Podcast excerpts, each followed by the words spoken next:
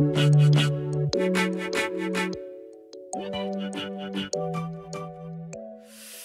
วัสดีค่ะ กลับมาเจอกับอิงอีกครั้งนะคะ ที่นี่ Better Story Podcast นะคะสำหรับวันนี้นะคะ อิงก็จะมาแนะนำหนังสืออีกเล่มหนึ่งนะคะ ที่ก็ได้ชื่อว่าเป็นหนังสือที่ควรจะต้องมีเก็บไว้นะคะ ก็คือหนังสือที่มีชื่อว่าตึกกรอสนะคะ งานจากนักเขียนที่มีชื่อว่าออูดากรค่ะ สำหรับเล่มนี้นะคะ อิงเคยได้ยินชื่อหนังสือเนี่ยมาสักพักแล้วนะคะ กับตึกกรอสนะคะ ก็ได้ยินมาว่าเป็นนิยายแนวสืบสวน แนวหักมุมที่น่าสนใจ น่าอ่านแล้วก็น่าขึ้นหิ่งอีกหนึ่งเรื่องนะคะ การันตีโดยผู้เขียนนะคะ เป็นถึงนักเขียนดีเด่นในรอบร้อยปีเรื่องสั้นไทยนะคะ ทีนี้อิงเดินผ่านร้านหนังสือร้านหนึ่งแวบๆนะคะ แล้วก็เห็นว่าเอ้ยมีเล่มนี้ด้วยนะคะ ก็เลยหยิบขึ้นมาทันทีเลยค่ะ ภาพรวมของเล่มนี้นะคะ จริงๆ เป็นเรื่องสั้นที่เล่มก็ค่อนข้างบางนะคะอิงประทับใจในวิธีการเล่าเรื่องนะคะ แล้วก็การใช้ภาษาที่ละเมียดละไมนะคะ ซึ่งก็หาได้ยากจากนิยายสมัยใหม่เนาะเนื้อหาของแต่ละเรื่องนะคะ ก็มีการชวนติดตามนะคะ โดยเฉพาะเมื่อทราบว่าผู้เขียนก็เคยเป็นนักเรียนแพทย์นะคะ แล้วก็มีความพยายามในการเขียนเรื่องสั้นเกี่ยวกับนักเรียนแพทย์เนี่ยก็ยิ่งทำให้เนื้อหาน่าสนใจ แล้วก็มีรายละเอียดที่หนักแน่นดีมากเลยนะคะ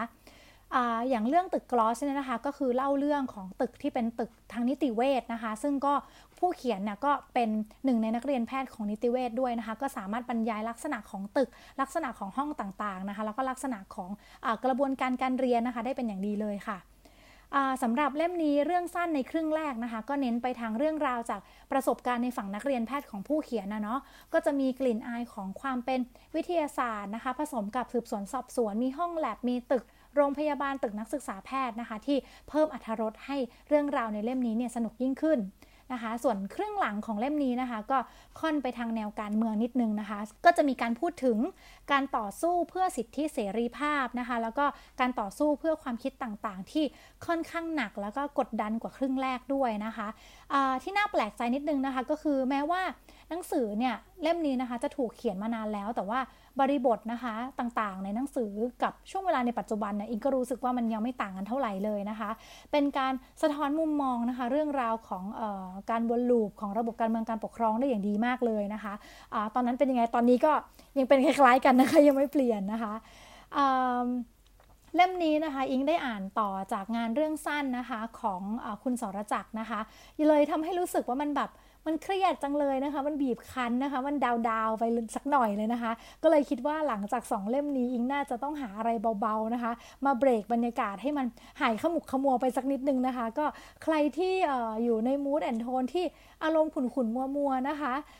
ถ้าชอบความตื่นเต้นระทึกใจก็น่าจะชอบนะคะ แต่ถ้าเกิดไม่ชอบนะคะ อยากได้ความบันเทิงก็น่าจะต้องข้ามไปก่อนนะคะ เพราะว่าเนื้อหาค่อนข้างเข้มข้นกดดันเลยทีเดียวค่ะ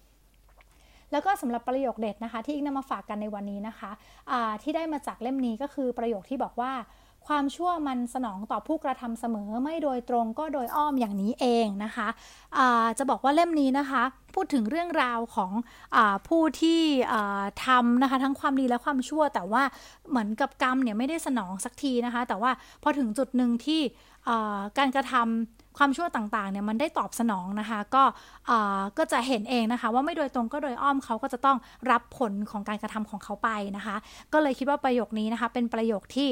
บ่งบอกเรื่องเล่าของทั้งเรื่องเนี่ยได้เป็นอย่างดีนะคะ แล้วก็พูดถึงมูดแอนโทนของหนังสือเล่มนี้ได้ดีด้วยค่ะ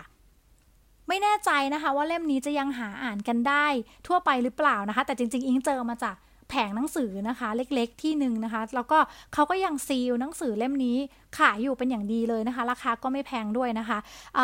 เราก็คิดว่าเป็นหนังสือที่น่าจะหาอ่านได้ในห้องสมุดนะคะ กับเล่มนี้เลยค่ะ ตึกกรอสนะคะ งานจากออุดากรนั่นเองค่ะ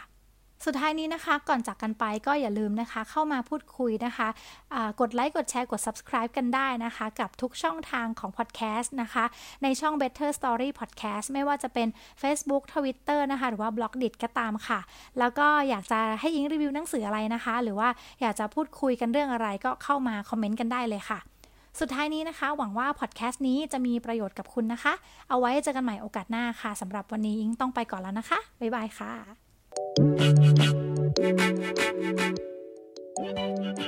you.